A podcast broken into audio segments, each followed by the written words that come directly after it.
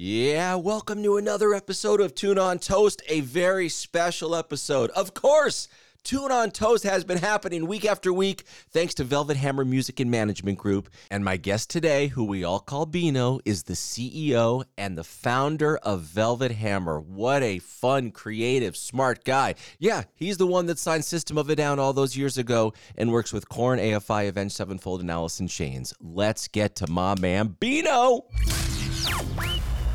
Your name is Stryker? Yes, it is. That's fire. wow. I love sandwiches. It's called tuna on toast. I, I, I spit. I don't know what I'm doing.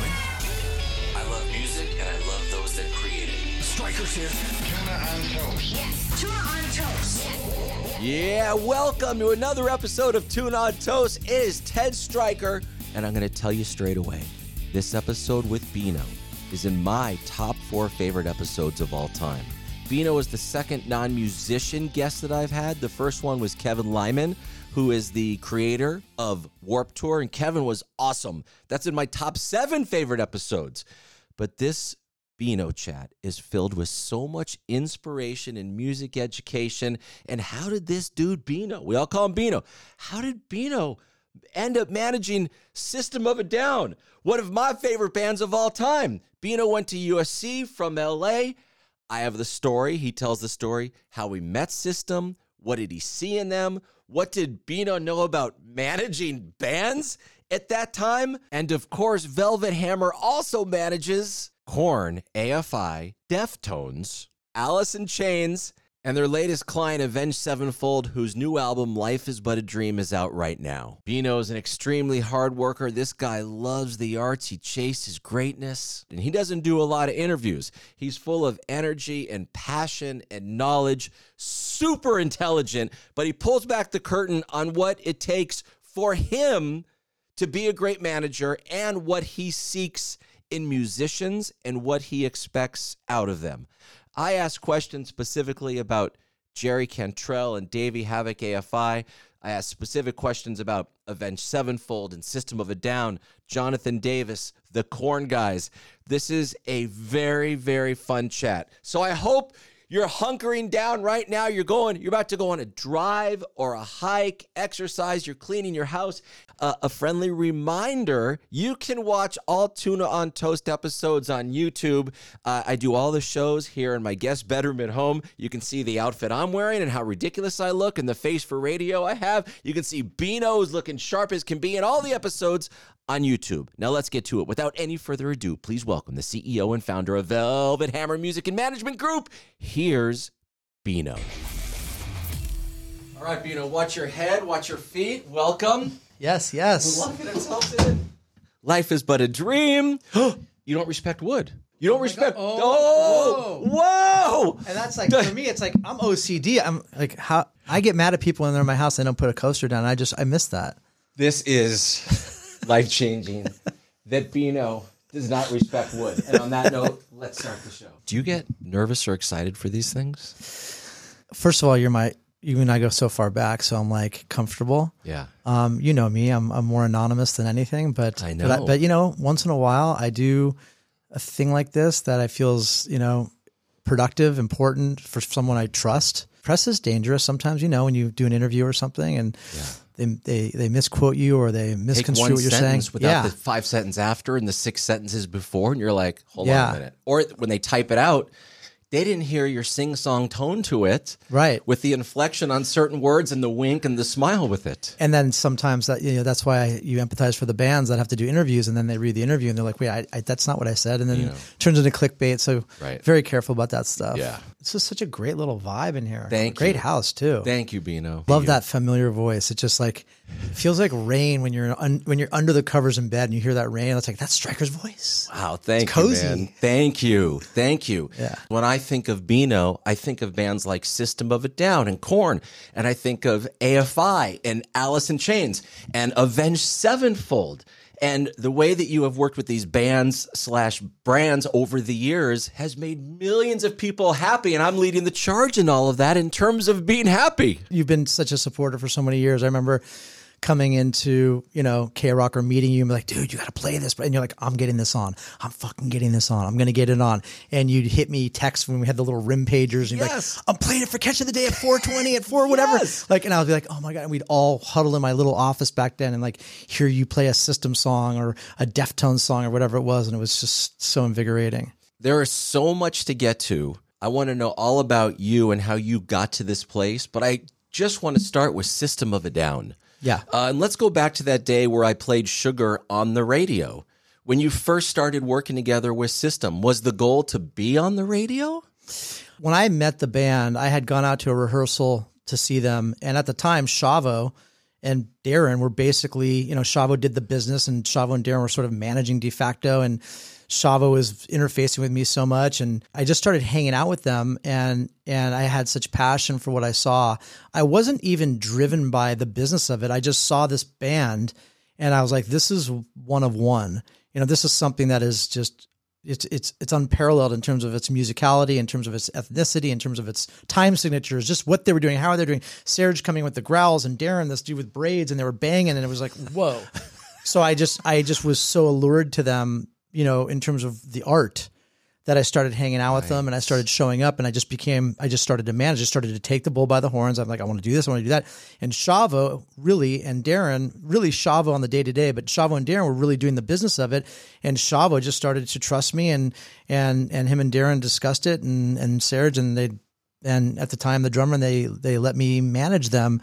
And so we never chased anything but what was incredible about the band. Whatever it was, you know, they had this thing going on and these fans would come and they were fervent and they were intense and it was not just a show it was a religious experience For sure. and Yes. like that is what i wanted to capture and expand upon and that had to be done slowly that's not a quick thing and so you got to you had to let that thing develop at the rate it was developing and what was right for that and so that's what we did we just sort of encapsulated this beautiful very rare novel energy, potent as hell, and we just let it swell slowly but surely, and then it happened, started to happen. So, Beno, in 1996, 7, 1998, where were you in life? Were you someone that wanted to be working within the arts or music or sculpting or painting or clothing design? Like, what was going on with you mentally and professionally then? Right. So I went to USC and I finished in I think '94, and I just started going to shows. I was just I loved Because music. you were a music guy? Loved music. I would always be at the Whisky or the Roxy or the Opium Den or Yes. you know lingerie or whatever whatever club was having these. Yeah, and and a friend of mine who was actually in a band called Proper Grounds that Guy Oseary, my dear friend, signed to Maverick. His first signing as a youngster um, said, "You need to come see this band, System of a Down." In the Valley, and I, I was like, I never heard of him, so I went to the Valley. Guy with him. said to you, No, a, uh, someone from a band called Proper Grounds that guy had signed. Got Zen it. Xenophon Frank Xenophon Frank Lang the third. Hi Zen. Um, and so we went out there and I met the band. And again, the the inspiration and the enormity of emotion took over. Like I didn't I didn't know I was gonna be a manager. I didn't oh, know about the business. I went home that night and I asked my dad, you know, to loan me the first year of law school money if he was going to pay for law school. I was like, and he's like, welcome to grad school. And he loaned me a check. He wrote me a small check.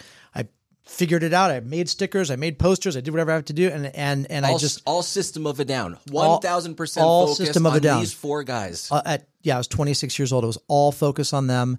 And that's what I did. And I, and I just figured it out. And the band was incredible and the band figured it out. And together there was something that was working with the band and I, and they had these fans that were swelling and it just became this beast that was a slow moving beast and it never stopped.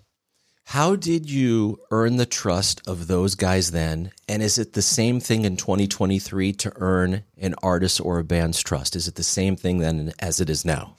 That's a good question. I mean, the most important thing to me as an entrepreneur and as just a person is trust, right? If my clients feel protected, if my clients feel like I'm delivering, if my clients feel good, that makes me feel good. It's never about the money. We all like money. It comes when the greatness is there. Yes. But it's about the trust because if they trust you, I believe that they're at ease to create their art. If a band is in the studio and they're feeling good about life and and and trusting the team around them, I believe they will achieve a greater sense of self, a greater sense of expression, a greater sense of ultimately the art. And so if if if there's one legacy I can leave, it's hey man, Beno was an incredible manager and he is his word was gold. The results were there, but his word was gold. Th- those two things are important to me: results and trust. For you personally, as a manager, how involved are you? And let's keep it with System when they're recording songs with Rick Rubin. Are you in there going, "Oh, that's great, guys. You should do this," or like, what is your role on that side of it? Well, obviously, working with Rick Rubin's different. You don't really say, "Hey, Rick, I, to, I want to see that go that middle eight going to uh, going to a different thing. Take out that guitar, change the top line. Rick, come here." um, bet, but speaking of Rick, I was so fortunate because Systems, my first band, um, and I got to work and be in the room with Rick Rubin recording System of a Down, and I learned debut self-titled album, And I learned started off with Suite-Pee there. and I learned so much. I mean, and, and, and like he would, I would watch and I'd ask questions. I was 25, 26 years old, 27 maybe. And, and he would make the smallest adjustment and it would have the most profound effect on a song. So I got to watch Rick and this incredible band system, and I was in there. I was intimate. I was the fifth member, um, so I was always with them. But you know, you had you had Daron, Shavo, John, and Serge, four hugely talented guys, and then you had Rick extracting greatness and like challenging them on parts, and you had Daron, this crazy writer, and Serge, this quirky singer, and Shavo, who comes from this low end, you know, this just in the pocket, and John, who's a monster, and together it was just incredible what they created and I watched. And now, you know, 25 years later, yeah, I mean, I do, I do A&R some of the records. I do get involved certain bands with more than others, but certain bands are more collaborative. Certain bands, you know, want the input, some don't. So, um, I, I, I read the room and I know my role. How coachable are young bands? Like when Rick was talking to the guys, were they open to suggestions at that time in their career? Yeah, I think some bands are, and the the great ones put ego aside and they and they and they try things. Um, Rick has had a huge huge effect on System um, in the studio, and I think it was it made all of them reach deep and, and challenge themselves. You know, they're they're such a unique group. You know, they all bring something to the table. I mean, Daron is obviously the architect musically. Um, Serge is a one of one singer with just you know the ability to to go into character and and articulate lyrics and top lines like no other. That's just you don't see it, you've never seen it, you never will. Together, harmonizing what Shavo brings and John and the rhythm.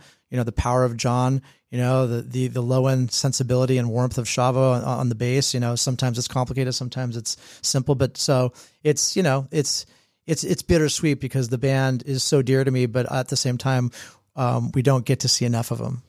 We don't. And what I said in the intro when Shavo was on this podcast was we need to stop asking when is there going to be new music and how many shows are you going to do this year and just enjoy the moment when they do play. Yes. Because if we can live in that moment and hear sugar and toxicity and forest back to back to back, Yeah, it's a 10 out of 10 excitement for everybody, man. yeah, it is. It is. And that's the way I feel about all my artists. You know, I don't manage a lot of artists, but I, I'm inspired by them, which is why I'm motivated, which is why I believe that Velvet Hammer can bring to the table what no other company can, because I feel like these brands we are so inspired by. And I never do it for the business of it.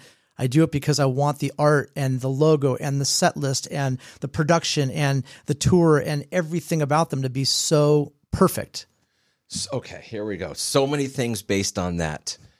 There are some musicians, and I'm not saying they're bad or anything like that, that just want to get one song and they're thinking about the short term. If I can get this one song, this one click, I'm going to have a career. But it seems like you, when you looked at the bands that you work with, and you just called them brands, and I want to ask about that in a minute, you have always thought about not the next two months, but what's going to happen the next 10 to 15 years. Am I on the right track with that? Yeah, for sure. I mean, look, songs are songs, you know. Systems had some big songs. Deftones had Change. You know, Avenged has had big songs. You know, same with AFI and Alice in Chains and Korn. They all have.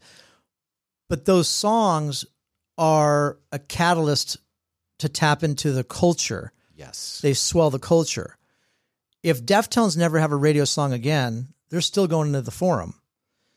Avenged just sold out the forum and they haven't had a record in six years. System of a Down you know what they do, and they haven't had a record in 15 years. So I believe that if a culture of a band is real, that attracts me.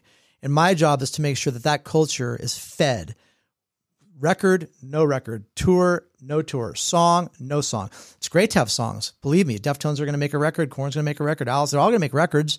You know, right now, right now, Avenged Sevenfold's top five at radio, and it's great. But it's a, it's a it's a factor that's peripheral. The brand, this brand of Avenged, is thriving. It's the art.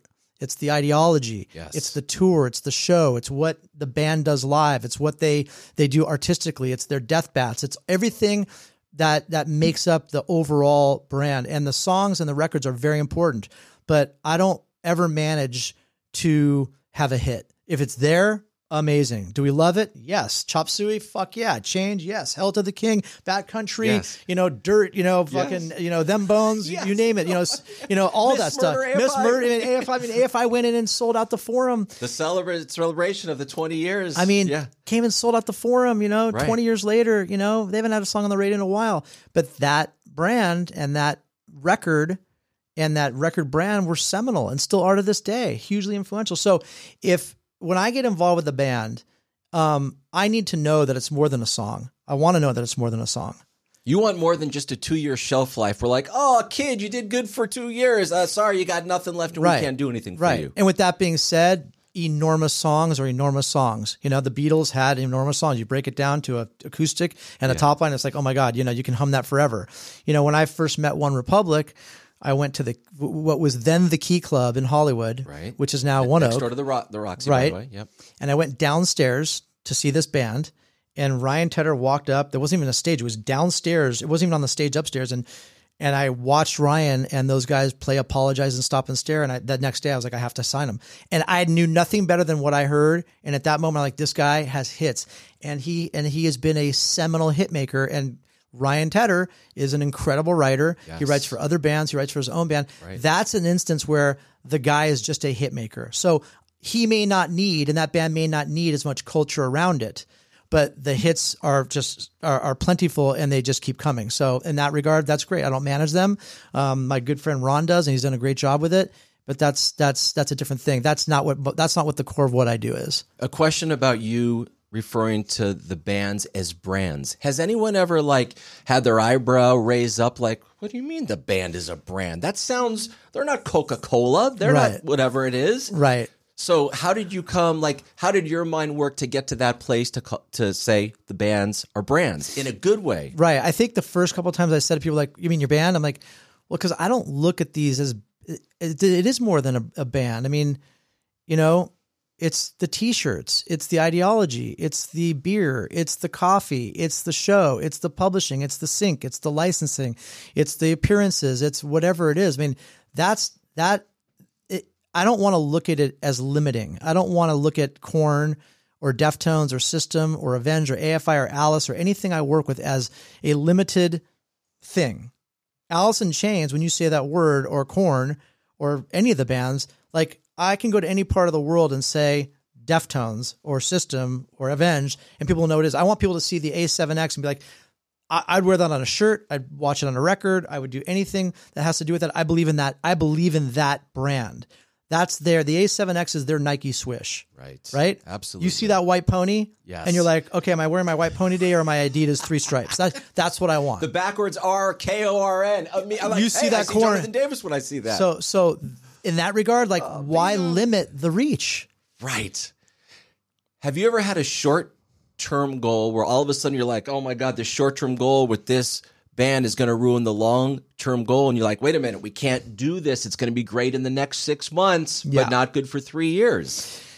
You know, p- part of part of building the trust factor with the bands is also as their manager and someone who participates in the income.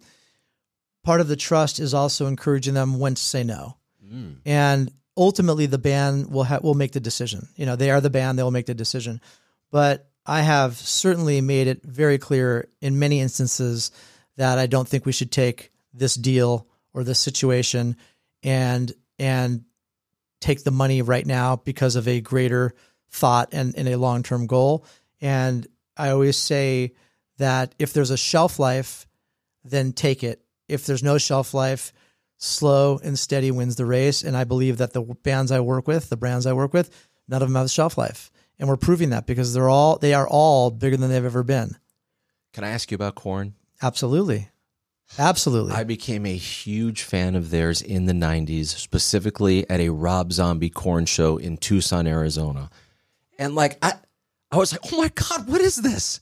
And from that day on, I love the band. Then I got so lucky to work on the radio in LA and be like, I can back these guys verbally and deliver intros of songs with my own style, not just press and play, but this is how they make me feel. Right. And here they are in 2023, bigger than ever. yeah. What do you love about Korn? I mean, first of all, the band is so collaborative. Like these are guys that have sold 40 million records. They're a they're a headliner. They're an arena sellout. They are, you know, they're bigger than ever and it's never about ego for them. Like they are so collaborative. Jonathan Davis, who is quite ar- arguably one of the best frontmen ever in rock. Maybe even underrated, by the way. I mean- maybe under underrated. I think he's in like top five for me. He's incredible. Yeah. But here's a guy who will be like, Beans, check this out, and and want to know my opinion of things. You know, that's Yeah. that's there. There's such humility there, and there's such tangibility. Um, you know, they're they're an incredible band that is that has grown into such a distinguished place. Um, their show, their profession, their their professionalism. Um, the attitude they want to win. You know, there's a band that wants to win. They're- Competitive within themselves to do well. they're not ambivalent. You know, they're like, we want to win. We want to win. We we we want to get to that place. We want to be better. We want to challenge ourselves. We want to be the best. And I love that. I want that. You know, I never want to rest on laurels. Right. Um, obviously, you know that that front three, that line come out on stage, and you see these guys, and it's just like it's so potent. You saw it last week. It's so powerful. Um, just the brand itself. It's just so nice to see them getting theirs. Um, and you know, they also like to be challenged. You know, these are dudes who want to be poked and challenged. They're better when they're challenged, and I love that about them. I think they're do great. you have to do the challenging on them ever? I oh, I, I certainly absolutely challenge them. That's why they have me. So how do you do that? So how does it work for you? You got A plus level rock stars. You're A plus level manager, super confident, but you're going to these guys, going to Jonathan and telling him something maybe he doesn't want to hear, and it could lead to uncomfortability. they they Jonathan is so great because he has said to me before, we need to get our asses kicked. We need to be told we suck. That's the mentality he has of of really looking inward to saying, is it that good? Do I have the best product? Is this the best set list? Is this the best production? And that's how Brian, Monk, and Jonathan are. They want to be challenged. I don't believe that I'd be managing them unless I brought a sense of urgency and and pushing them to the table because they're they're better because of it, I believe. And with that being said, sometimes I have an idea and they're like, no, we're good with this. We're good with this. And that's fine too. But I think the greats want to be challenged. To me, Korn has always been way up here, but maybe six, seven, eight years ago, they were still doing stuff, but it was like for the public, it was a little lower, but they're back up higher than ever. When did you start working with these guys? I started with them about seven years ago. Jeez Louise. I mean, I know you love them. and, but like that's the last seven. It's been like they were already big, but it's it's huge now. It's crazier than ever. well, we, we market it a certain way. And, you know, you look at Deftones and you look at Avenged and you look at, they're all marketed different ways. But I believe these bands have a, a, a tremendous amount of allure if, if you encapsulate the greatness of what they all are. AFI's greatness is pure to AFI. It's different than Korn's, different than Avenged, and they do different things beautifully, and they have a different um, ethos that attracts in a different way. But if you do it and you really find what they're amazing at and what they are, Yes. and it's real, it's Yes. gonna stick at at- at different levels relatively. You know, relative to who they are. I believe that. You know, so it's it's it's amazing. You know, I, I never manage a band and say, "Hey, I, I want to manage you, and can I just jump on the horse and wherever you go?" I, that's not my style. I I want to bring an idea. I want to bring challenge. I want to I want to to be able to to mine that diamond in its purest form and then put it to the market. And if it's that fucking good, people are going to come. I'm getting so inspired right. Oh my god. Okay, I have many questions about AFI and Avenged Sevenfold, but um, have you ever really wanted to work with a band and maybe they were like, "Eh, we don't really want to," and the reverse have has someone come to you and you're like, nah, and maybe you're like, ay, ay, ay, what, what was I doing? You don't have to name names unless you want to. No, I mean, look, everyone makes mistakes. There's been a few bands that have wanted me to manage them in the past or or meet in the past, and I haven't. And there's and there's bands that I've also wanted that I haven't, you know, gotten. To listen, there's there's one band that I've always been obsessed with that I always like. If I got my hands on them, man, I would make them fucking Radiohead. Is Interpol? I love Interpol. Yes, Turn I on the bright that. lights, Antics, Our Love to Admire. I mean, these are records that to me have gotten. I mean, I just love the brand. I love who they are. Um, I think they're. I think they're an incredible band. I'd love. You know, I, I always love them, and you know, I don't know who manages them, but they're great. Um, and I don't take on everything. There's a lot of bands that want to meet that I say no to, um, because I don't want to take on a band that's a business unless I'm inspired by their music and their art. Um, Avenged is a band that I've wanted to meet for, for a long time, you know, and the second they became available, I mean, I did everything and anything I could. I've just thought that they were such an incredible band. The musicianship, the professionalism, Matt as a frontman is incredible. You know, Syn and fucking Zacky, and I mean Brooks is a monster. Johnny, they're they're. I've watched them and they've been adjacent to me for so long because they've been on the festivals and they always play with the bands, but I've never interacted with them now that I've had a chance to open the hood and see how good they are, and this record, which is art. I mean, you talk about art Yes. that will take time to stick. This is this is perfect example of what inspires me. A record that is polarizing, a record that pushes the envelope, a record that has art that is completely unexpected and will throw you for a curveball. But it's great. So you know what? Take a year and it'll be your favorite. It's not if it's not your favorite record now, no problem. That's what that that's that's that's what System was. System wasn't accepted in the beginning No. you know No. so um you know that's what i want and so yeah i mean i'm, I'm careful about my bandwidth i, I want to be involved with the bands so i don't i don't take on everything i'm not a volume business at all i'm, I'm a boutique by design and i want to keep it that way yeah if there's a band that inspires me that i have to have i'll go after it and we'll make we'll make the room for it because that's what we do but i preserve that that soul power for the bands that i have As we sit here today, Life is But a Dream is not out, but I've listened to the album three times all the way through, and everything you said is so true. This is really art. Is someone going to be like one time through who is a hardcore Avenge fan and can say, oh, this is the greatest thing ever? I don't know if they will, but if you have some patience and listen to it and get to the song Cosmic and Yes. then the God songs Yes. and listen to the instrumentals that opens up the record and closes the record and put those headphones on and don't be distracted. Go on a hike, go on a jog, a long drive. This thing rules. Yes. And that and that and that's you know, I came in, I got hired after they had made the record and they were starting to mix with with Barresi. And and here's a group of guys who are committed to art. If you look at the album cover, they got together with their their their buddy Wes Lang, who's an incredible artist Yep. um, and they created this art. And so this is music. This is art in the form of music, visually, in terms of the way it sounds. What you'll see on the road when you see their production, you're not going to see production that you expect. You're not hearing a record you expect. That's what great artists do. They push the envelope, and and I think their mentality is we are going to challenge our fans. We're not going to give them what they expect because if you give them what they expect after six years, what fun is that? and it's not as long as it's genuine. None of, nothing on here is made to order. This is what came out of them. This is what their experience was between the last record and this record.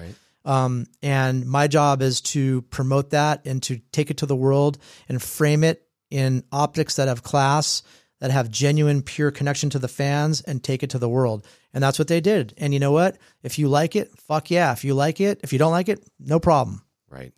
Um, how you mentioned this earlier, and I want to go back to it. Not focusing on one song, but a collection of the work at a time. Is the audience and all of us, we're not as patient as we once were because there's so many distractions. Yeah. Smashing Pumpkins put out 33 songs recently. This whole rock opera. Who I used to manage. Oh, you did? Yeah, I Oh, managed wow. them for a while. Yeah. Wow. And I'm like, wow, a collection of songs. I like that. Listening to this front to back, I'm like, I like that. Do you see that at all swinging in that direction with some of the bands that we all love? I think that the bands that are the bands that have been around that went through and endured artist development and did the work. Yes. I believe they have more latitude to have bodies of work that take more time to to ingest and to fall in love with, right? Because the Avenged Sevenfold or the Korn or Deftones, Alice, System, and and, and AFI, these are bands that have been around. So when you hear the name of that band, you you know what it is. It's that band. Okay, they have a new record or they have a new body of work. They have a new project. I think there's a little bit more time that kids will spend on it and the consumer because there's such history. Whereas a new band where they don't even get any artist development, it's all about a song or a TikTok 15 second clip. right. So the health of the brand, if you look at the biggest bands in the world, they're the sans a few of the new ones, they're the older ones. It's the Pink Floyds, you know, Madonna, you know, Taylor Swift, who's been around, you know, um, Coldplay. These are bands that, you know, U2, that have had the, the, the development time. And I never want it to be about a quick fix. Again, if if Deftones' next record comes out and there's a big hit on it, God bless. If this Avenged song goes number one, God bless. But it's not going to change the traject the trajectory of their career because their career is based on 50 different things and the song uh, the, the, the radio is one of them. And it's important and we do it and we like it and we want a 4 million a week audience. Great. We want to be we want Stryker's saying and here it is. Yeah. believe Yeah, me yeah. we want that and we need that to an extent but they're not going to their success won't be predicated on it Absolutely. Sick New World was just a couple weeks ago. What a lineup that was. Deftones, Korn, System of a Down, and many other awesome bands. Incubus, a lot of SoCal love, a lot of West Coast love. You are the co-creator of, of Sick New World. Before we get into how that festival came about, that's a rock festival that sold out, what is it, 70,000 people? 65 yeah Like that. Yeah. Did anyone ever say to you, Beno, within the last eight years, Beno, rock is dead. What are you going to do, man? I mean, you've got these bands. Did, did that or no? That doesn't. Oh happen. yeah, no, no, no. I mean, there was a time when it was all about SoundCloud rap and backpack hip hop and and and all this stuff. And you know, Mark and I would have these talks. Mark, who who works with me, who's Mark who's- Wakefield. yeah, best best manager there is. Um, we would we would sit and and, and we'd kind of laugh at it because like, oh, rock is dead. What are you gonna do? And We're like. I don't know. We're selling tickets. We're selling. We're putting asses in seats and selling T-shirts. And these brands, like, it's they'll, they'll kids will figure out what's real, and it's real. It's real. real. They got to come out and play these songs. They have to play their instruments. They have to bang. They have to fucking sing. They have to. They have to execute. I think there's something to be said for that. And so um, we just kind of stuck to our guns and shut our mouths and just and just and just hunkered down. And as, as a wise man once told me, do what you do well and stick to your fucking lane. And that's what we did. And that's what we do. So, um, you know, so I think that I've never, I've never sort of um, managed out of fear. We just do what we do, and you either get there or you don't. Um, putting together Sick New World with the lineup that you did. Was it a stressful thing? Was it a no brainer that everybody knew how many tickets were going to be sold? From your perspective, leading up to it, give me some details on it, Beno. Yeah, I mean, Even the artwork is awesome for Sick New World. Yeah, I mean, well, I never manage by comfort. I manage by stress. I manage by intensity. I manage by like we better be the best. So it's never like, oh, this is cool. It's more like we got to we got to create something spectacular here. Um, and I was with my dear friend Michael Rapino having a meeting one day, and Omar, uh, who works with Michael, um, and runs the show there with him, came up to me and said, "Hey, this guy Jeffrey Schumann, he's great. He's an amazing promoter. I want you to meet him." Jeffrey, who's put together, you know, when we were young festival and a bunch of other ones. Um, he and I sat down and we discussed that there's no rock brand at the festival level that has an ethos of mystery, sexiness, you know, uh, danger, all in one. You know, I think the the, the Wimmer people, uh, Gary and Danny and Dell have done an incredible job waving the rock flag. I mean, they are hugely important to rock in the marketplace and give them tremendous amount of love and respect. They've been so fucking good to my bands. Um, and we wanted to do something that didn't take away from what they were doing, but that was different and and something that that was really dramatic visually um, when you look at the, the when you look at the artwork and then put together what we felt was a lineup that was undeniable you know and so i had sort of like this idea and jeff and i just discussed like what about this west coast power this west coast you know and you what if, what would happen if you took system and deftones and Korn and incubus and and sprinkled in some some some you know some goth and some you know some other some industrial? And that's where the brilliance of jeff came in with like sort of like balancing it out. And together between the visuals, the vision that I had and, and his and his, you got this amalgam of this festival that was, whether it was, you know, the Melvins or health to turnstile to system to bungle to, you know, she wants revenge, Right. one of the most underrated, like, and it just worked. It clicked somehow. It hit the nerve between hard rock, goth, industrial, indie, shoegaze, and you know, you had your Spiritboxes on there, and you had your Sevendusts on there, and 100 it gecs. 100 newer gecs. stuff, you had to- Yeah. absolutely, which bands love that band, you know, and so it it it it came out and it sold out on the on sale, and most importantly, you know, when you went, you were there, you went there and you saw Yeah. a production that could house these giant bands and a, uh, and a, and and the grounds that felt good and looked good and the cabanas and the bands had a great time the fans did and we've launched a brand and so there for me as I manage the bands there's always a sense of being precious to to not do anything that's not right for the brand and for me from my in my opinion Sick New World is a brand that should be precious and it's special and we need to program it that way. You know, there's always going to be business. I get that. But I think that together Live Nation and Jeffrey Schumann and I together have done something and created something that that has a shot. So you think you'll do it again next year? Yes, I do. We're Nice. already we've already made a couple offers. Good. Good. Good. Good. Did Who will be on? please answer this looking me in the eye because I I hope the answer is yes. Did System have a good time at the show? They did. They did 30 songs basically. It looked like they were having fun. They did. Listen, when when when when Dolmayan calls you the next day, who's not who's not easy. John Dolmayan He expects a lot, which I love. It keeps me on my toes. Yep. It says, "Dude, that was the fucking best festival I've played." No. like wow, you know. So no, I know they did. I know they had fun. I talked to Daron and Shavo, John, Serj. You know, they they they had fun, and you saw them having fun, which is great. and I saw the people having fun. I was standing right out there watching uh, Incubus. It was like one after another just hitting us over the head. Do you get happy when you see fans of these bands having a good time out Oh, there? Oh, amazing! And I'm a fan. Like I was, I remember walking out when Incubus went on, and I, and I saw Mikey on stage, Oh, God, and I, I looked you. at him, and he opened with, with they opened with "Privilege," which is a song that I fucking love and think is so. And like I just kind of like I was like I was just like and I just love watching them and Brandon and they just they look there's just such a great that's a that's another incredible band underrated but so special Definitely. Can we talk about AFI? absolutely Davey Havok, to me, is one of the best front people. He is also at the top of my list. He is someone that I don't think will sacrifice his art for a dollar. And I think sometimes he fights with himself, maybe to even do stuff that seems like it's a the slam dunk. Of course, you're going to do this. What is it like working with Davey and the band? First of all, Davey is one of the best people I know. He's he is the epitome of class.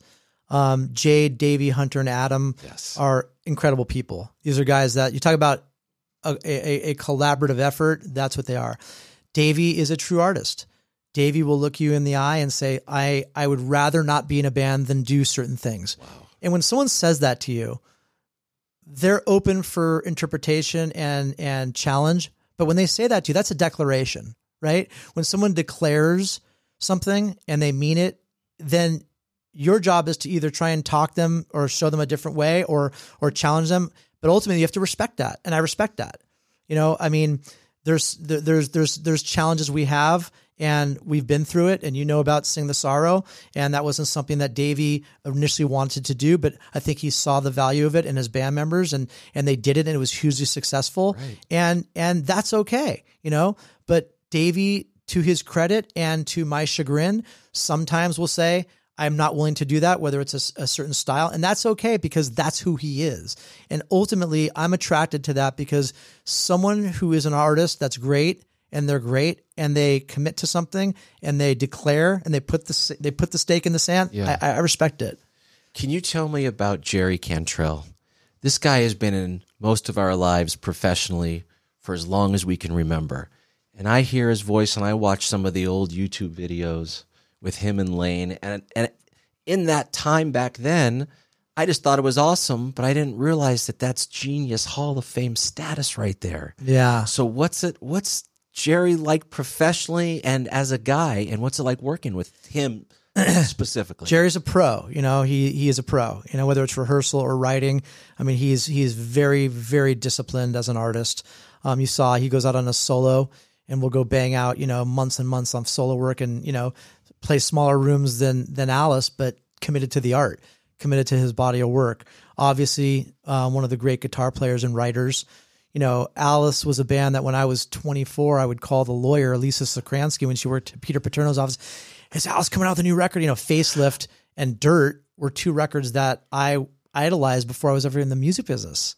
Those are two records that inspired me to even be in the music business. So to to later on be able to work with this band and and have them be um, as in demand and and relevant as they are is, is super special. You know, so um, you know, I sat with Jerry in his car uh, three weeks ago. We went to lunch, and he's like, "Okay, man, I'm gonna play you some new stuff." And he played me some new solo stuff for his next record. And I was like, "Fucking amazing! It's it's evolved." And we sit in his car and we listen to it, and it's amazing. And so, um, it, it it's great. I mean, that's the stuff. That's the stuff. Those moments with my clients that inspire me beyond anything is that interaction and that ability to like listen and talk about the art and and chase the greatness once the art is great. Velvet Hammer Music and Management Group. I've been to your offices. There is the most beautiful art on the wall. How does that art on the wall inspire or influence you? I mean, you know me and you've watched me, so you know that that I never, um, I'm never attracted to some quick trend or quick fix. I'm more like a slow moving beast, and art, art visually and sonically. Uh, to me, whether it's interior design or architecture, music, art has always um, affected me and created a a, a, a, a, serious perspective change to life in a good way. And so when you come in the office and you see that art, like Yes. each one of those pieces has been collected over the past 20 years and in my home as well. And um, I believe that that art exudes real spirituality and energy in the workplace that affect the way people um, behave and act and can work. Like I wanted Velvet Hammer to be a building and a place where you come in and you say, this is unique. It's different. It's one of one. I love being here. Fuck, I need to step up to be here Yes. because I believe that for my clients, every day I have to step up. I have to be better today than I was yesterday and better tomorrow than I was today for my clients. If I'm not, they should be with a different manager. I need to deliver for them and have that edge and that chip on my shoulder. And so, how do I do that? What's the environment I create? It's art. And that's who I am, and that's who Velvet Hammer is. We are. If you come to the office, you'll understand the culture of this company. Yes, and that art on the wall is just as important to me as anything. That's why when I look at this beautiful Wes Lang work on this on this cover or the last Deftones LP, I'm like, that's art. That's fucking art. Right, right, right. That's that's that's thank you. That's potent to me, and that's what inspires. You are a you were just one person that started a company. How did you decide to hire another person and another person? Like what was happening and how did you decide exactly what you needed with your company? Like no one laid out a blueprint for you. You, uh, you know, I followed Is my that a nose. dumb question? No, No. no, I mean, because like my, my own mom's like, well, so how did you do that? Why- Yeah. you know, I, how did you become a big radio personality? You followed your nose. You followed your passion. You followed what was what you did really well. Yeah. Thanks. And so I felt like I felt this I felt like the discipline of the management. I am a micromanager by nature. Um, I felt like it was something I did well. And I felt like the my artistic perspective as well as the the thoroughness and detail orientation was something I did well. So I just kind of started to do it. Um, and none of it would be where it's at without Mark Wakefield. Um, you know, he is probably, you know, in terms of literacy and ability to see far, probably the smartest manager I know. Um, I'm a visionary, but he's the smartest guy I know, and I have an amazing staff. And Samantha and Taryn and all my staff, they're they're they're amazing. I wouldn't be able to do what I do without them. Um, but it started way back in the day, and and and Mark How'd you came. meet Mark Wakefield? So Mark, it's funny because Mark, I used to manage a band called Xero. I know who Xero was. Xero was Linkin Park. Xero was Linkin Park. You managed Xero. Mark Wakefield was, was the Chester. singer. He was the Chester. Yes, he Rest in peace.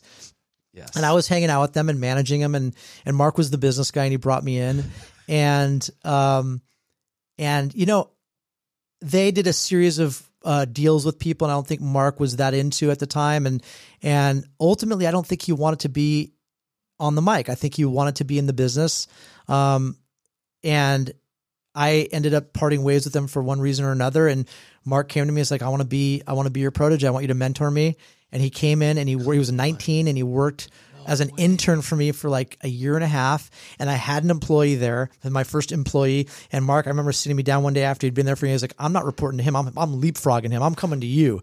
And he, he and I just started doing it and it, it became this, this incredible team and we built around it. And, you know, there's been different people throughout the years. As you know, there's turnover, but he's been with me forever and uh, it's been incredible and we've killed it. He doesn't need to hear this from me at all, but I give him so much kudos from coming from that position that he was in as a frontman at a band. Yeah. And of course, Linkin Park sold 150 zillion records, et cetera, et cetera. and he has had the eye of the tiger on the other side of the business. And for hear to hear you say those things about him makes Yeah. me proud of him.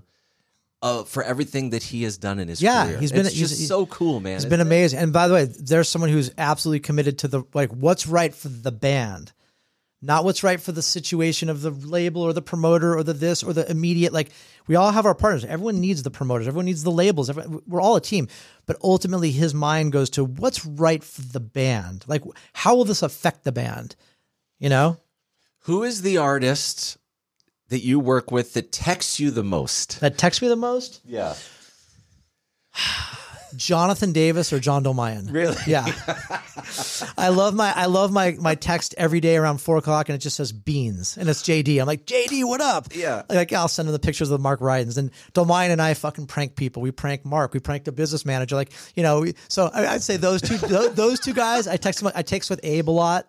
You know. Yes, yes, Abe's down in yeah. Nashville. You know, he hit me this morning. He's down in Nashville. They're doing some writing with uh with uh with the band down in Nashville. You know, I text with him a lot. So you know.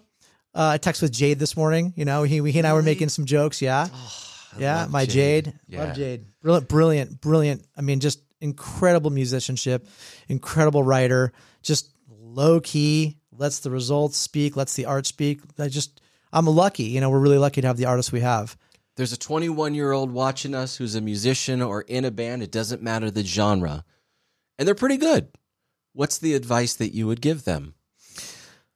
Work hard and find in you what only you possess. Find something original. What about you? What about you as an artist is something that's different that no one else can do that you do better in the better than anyone in the world. That's what I believe in. That's what I believe in my art. I believe that my artists in what they do, they are the best in the world at what they do. And if it's that good, then you'll get your shot. I also think that artists need to stop following trend and what's hot now. I think that's that's garbage. It's hogwash. It's ambulance chasing. I don't like to ambulance chase. I think there's a very big difference between trend and cultural movement. Cultural movement is is a big difference. You know, when you heard and you heard that cymbal on the radio, and Korn first came out with Blind, it opened. It was you had these white dudes with dreads in Adidas. It blurred the lines between hip hop, metal, rock, alternative, whatever it was. And it was a mo- cultural movement that 25 years later is back and bigger than ever because it's not a trend. Trend goes away. Movement, cultural movement managed properly lasts forever. And that's that's what I believe in. And I think there's just so much talent out there. But I also think that because these kids are so young and they've been taught that instant grat and swipe left and swipe right, that's not what it's about. The art is everlasting. It's an evergreen. It should be dealt with that way. You know? When you look at someone like Taylor Swift, what do you think it is about her and her talent and her songwriting and her skills that has led to this career where she can sell out SoFi Stadium, where the Rams and the Chargers play, seven, eight nights? Yeah, Taylor Swift is real. You know, her impurities, her plight, she shares with the fans. Her music's great. She made a great record.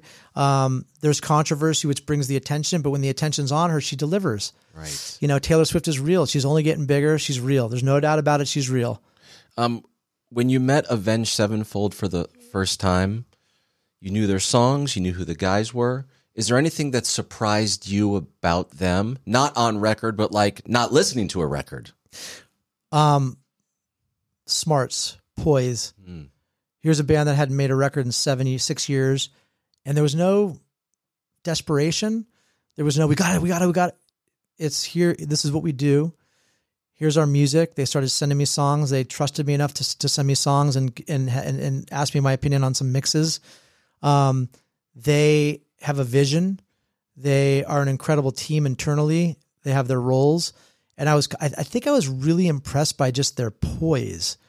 They're just poised. And you know, Matt, uh, you speak to him a lot. Um, they're bright guys. Very. You know, I mean, th- these bright. are, and I like that. I, I want to be in business with people that when I leave the phone or I leave a meeting, I'm like, I better be the best Beno I can be because they're fucking damn good. And that's, that's what I got from them. And this record is, uh, is unbelievable. the way you bring it to the table and the way they do it's just a recipe for success like you just coming over today sean my camera guy and great editor over here we're like a game today a plus game 20 minutes before they're even supposed to be here you better be ready i better be looking sharp this is sharp for me by the way my hair's gotta be de- and it's like let's there is no slack once you slack you're not going to get to the place you want to Ma- go to Mamba, Mamba mentality. Yes, straight up. that. And Matt and I talk about that. Like, I'm not the right manager for every band. I'm intense. I am fucking intense. I want to be great. I want the records to be the greatest they can be. I want to chase greatness. I want to deliver. I want to know that my clients feel like fuck. Velvet Hammer has brought something to the table that no one in the world has or can. That's what we are. I want. I, I I have that Kobe mentality. Rest in peace. He's one of the biggest influences in my life. That Jordan killer instinct. That's how we are. That's that's that's that is what I am, and I can't change. And that may not be right for every band, but I think that the bands that do give us the opportunity to earn their trust and deliver on all fronts, I, I believe that they have and will see results. um, for the bands that we've been talking about that you work with. You've said so many times, great guys, smart guys, hardworking. They're very competitive. Have you come across professional musicians and maybe they don't feel like they're great humans for whatever reason and that turns you off? Or is it about the art, not about the person that's doing the art? No, if someone's a, if someone's a, a scumbag, I don't want to work with them. I don't want to work with bad people. I just don't. And I'm not saying I have to agree with them because we can disagree and we can have different views on things. But a bad like if someone's not a good person, um, and and I won't name names, but I have had a couple in my 25 year career that I've just like you know we need to we just need to we need to part ways, um, because there was just a vibrational disparity, um, for better or worse, and we just didn't see eye to eye on life and just tr- the way the way you treat people. To me, respect is important. Whether you're an intern or a CEO, everyone gets the same amount of respect. You don't get the same amount of money. You don't get the same amount of uh, latitude because you know this is a team and the best people will play. But respect is respect. Um, do you ever have to really like turn it up a few notches when you're talking with either a promoter or a record label because they're not delivering the way they need to for your artist? 100%. And what is that like for you to do that? I think I think it has to be delivered with respect. But yeah, I mean, I think our our our reputation is that they're incredible, honest, but they're tough. They expect a lot, and I do. You want to work with Deftones? You want to work with Avenge? You want to work with AFI, System, Korn, Alice? Okay, I expect a lot. I expect the best. If you can't give the best, you can't have the best. And I believe that these are the best brands in the world. And certainly, if you look at them, they are so. Each one of these bands is so unique and can do only what that band can do Right. in their brand, in their in their world, in their. And some of them blur. You know, some of them stay in their lane, and, and some of them can blur. There's and it, I don't care if you're if you're the Weeknd or you're Pantera or you're Turnstile or you're Black Sabbath. You want to play with Deftones. They've blurred it. Yes. You know, Right. So like, and some bands blur it. So that's a beautiful thing. And and my job is to make sure that there's that there is blurred lines. I've been I've been asked probably 10 times in the last 2 years specifically about Deftones, Korn, System, Incubus. How do these guys sell so many tickets to their shows? And I always have said, "Oh, they've got great songs and they've put in the work for years." But I thought of something else and I know this is not rocket science and I want to throw it at you. Okay. All of these guys toured in vans at one point, mm-hmm. and they earned the fandom one person at a time. And the person that would watch those bands, maybe they saw them opening up for another band, knew that they're grinding. And everyone respects a grind. And so you earned our respect with that grind. Yeah. And you're still here doing it. You grinded. You didn't get here from TikTok, which is okay if someone made it from TikTok Right. or a YouTube thing or Right. a TV show. You were out there doing the work and doing the art. And so I'm still here for you. Yes, that and they, and they did that. They they put in that time and those fans. The you know, when they they were when they in were the in a small club. Yes. You know, and there was and in the front, the person in the front was getting the sweat from the singer. Like that was those were teeny. They were teeny then, and then they just slowly but surely got bigger and bigger and put in the time, put in the tours, opening tours, second, third, then penultimate, then they had like this. This is twenty five years in the making. So, you know, you look at Metallica, who has probably done I don't know 20,000 shows in their life. Who knows? but like they, from garage days Yes. all the way to stadiums, like they are bulletproof in terms of their touring because they, they built the blocks. They, they, built the earned, they built the fans, you know? And to me as, as a manager, the most important thing I can give a band or I can work with on a band, like my, my goal with them is if you could sell out, if you could sell tours, you're safe. That's what it's about. Selling tickets. What's the hard ticket? Can you go out and tour? Can you call me up and say, Bean, we want to work this year? And can you go put tours on sale in arenas or stadiums or whatever it is and sell the tickets? That's the most powerful thing a band can have. So give me the order, top five, how a band makes money in 2023. And so, my mind, before you answer, I'm thinking of concert tickets and I'm thinking of merch at the top of the list. Like, where are album sales? Where are streams? Like, give me the order on how bands can be successful. Well, the streaming does matter. It does. Um, it does come in, you know, in fractions, but it comes in. Okay, all right. Uh, touring is big. You know, guarantees are guarantees. Uh, merchandise is huge. You know, there, some bands are doing catalog deals where they make an overall deal with a company that buys into their into their Oh, copyright and master. Um, so there's there's you know, I mean, Bob Dylan just sold his catalog for Red hundreds Chili of millions. Peppers did it. Chili Derek Peppers- from Sum 41 just did it. Yeah, so there, there's ways. Listen, that's the power of the brand. You know, those those guys deserve it. If 20 years later, 30 years later, they want to cash out and they want to sell their masters, why would they not deserve to reap those benefits? Some bands want to hold them. Some bands are open to selling them. God dang, man. Who wants to buy Tuna on Toast? Let's go. It's all for sale in five years from now. Oh, don't worry, I'll cut the deal with you. Don't Okay, worry. yes. Beno, I feel like we got so much great information today. Yes. Thank you for all your hard work over the years. You've inspired me, as you know, in so many different ways. And I think you guys do know that are watching or you're listening to Tuna on Toast. Velvet Hammer is the sponsor, the backbone to the Tuna on Toast podcast. and proud to do it. You know, um, let me just leave by saying that you know there's not many people in the world who take the slow, take the the slow and steady, and you have, and you do, and you've been a huge supporter of my bands, and you always always were, and always have been, and that means a lot to me, and you get it, and you'll get yours. Thank you, Beno. Yeah. Thank you so much. I sure. really appreciate it. What an episode. Yeah, Wow. killer. And I love this album. I mean, open way. that. I mean, Wes Lang. Got to give a shout out to Wes Lang, who's just fucking so amazing as an artist. Had lunch with him yesterday. His studio, his ethos, his art um, is just is it's just unparalleled and it's so special. And, and look at this, look at this album. Kids are gonna have to put. They want to touch this and feel it. My favorite thing in albums growing up was reading the thank yous and where it was recorded because I always want to know who are these people they're thanking. Yeah. And where's the studio? Isn't What that is great? this? Isn't that great? You get to open a record. Remember Tower Records? You'd go and buy a record and open it. Yeah. Oh, so great. Who's your favorite? Can you name a favorite band of yours of all time that you don't manage?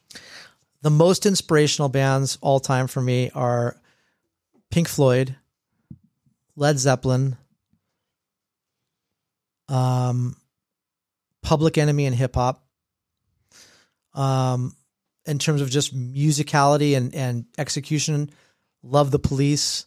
Yeah. Just they had such amazing Depeche Mode for sure. A lot of 80s stuff. Depeche was hugely important. Um, you know, The Cure, amazing. Like the when I was in, in high school and in elementary school in 83, 84, 85, I mean, you know, I was listening to New Wave. You know, I was listening to that stuff. First it was ska, then it was New Wave. Right. But all that New Wave stuff. So stuff. Depeche Mode, Cure, Smiths, that sort of thing. incredible, I don't know yeah. if that's necessarily new wave, but like yeah, stuff but Depeche is like here's a band that was influential in the '80s and as as as relevant today. Absolutely. doing stadiums, Right. you know? And I want to give them some props. I've interviewed them a couple times over the years. And recent. the nicest guys. Is that important for a band to be like? They don't need to be like ice cream. Oh, everything's great, but just like rock stars, but nice at the same time. I don't. That's a combo that can't yeah, be taught. but look at them. That maybe that's one of the reasons they are where they are. Maybe you know the humility and that that that friendly vibration reverberates and when the world loves you maybe there's an uplift there. I mean i don't want to get corny but like it's it's i believe in that stuff. I, I definitely lead i manage i don't manage conventionally. You know i definitely manage energetically and i think it for me anyway it works. I mean look at jonathan davis. People fucking love that guy. It's you know there's always it always bounces their way maybe that's why. I don't know. You know, maybe Dave Gahan is he's such a nice guy. I mean, I've met him before, and their manager Jonathan Kessler is an incredible guy too. Just salt of the earth, classy. Good maybe vibrations That, good all right vibrations. there, maybe right? that helps. Yeah. Yeah. And what bands have done, I know we got to wrap it up, but I just want to say what's super important, I think, in my career, but even bigger for bands, is making an authentic connection with each individual person that is checking you out, whether it's hearing me on the radio. Yes. Stryker's talking to me directly right now. Yes. In, in a, a super authentic way. Yes. And you make that connection and you form this like a friendship through the radio, through record, or whatever it is. Everyone wants to feel heard. Everyone wants to feel important. Everyone is important. If if you can connect with someone and they feel good and they feel there was a genuine connection, whatever it is you connect about, you can be sure they're going to talk about it. Right. Whether it's a band, a situation, a guest speaker on your on your show. So Shavo connects individually one by one when he plays bass on stage. He For told sure. me that on the podcast. well, if you watch him, he looks like this. And do you know why he does that? Do you know why? why? Because he went to a Kiss show when he was 12 years old and G- he thought Gene Simmons looked at him. Yeah. And he still remembers it. So he's like, if I'm ever on stage, I'm going to do that. So he's like, I got you. I Yeah. got you. I got you. yeah, I got you. and you watch Shavo like I watched him last week at the show, and he he's the greatest thing. He'll sit there and he'll point. He'll Yes. go and he'll point at them and he'll like like he's he's indicating, yeah, you, yeah, you. Right. And I love that, and, and that's that's. But Shavo will get on stage in front of in in, uh, in a stadium and headline it, and then walk down the street and give someone a hug and mean it. He means it. right. He's He his does. heart is sweet. Man alive. All right. Chase greatness. Enjoy That is the Velvet arts. Hammer way. Chase Respect greatness. Respect the arts. He is Beno, the founder, the CEO of Velvet Hammer Music and Management Group, and that's been another Tuna on Toast episode. For Beno, I'm Stryker. Happy snuggles. Bye bye. Yeah, that was rad. That's another episode of Strykers Tuna on Toast. Promise it'll get better. Most likely. For sure. Maybe.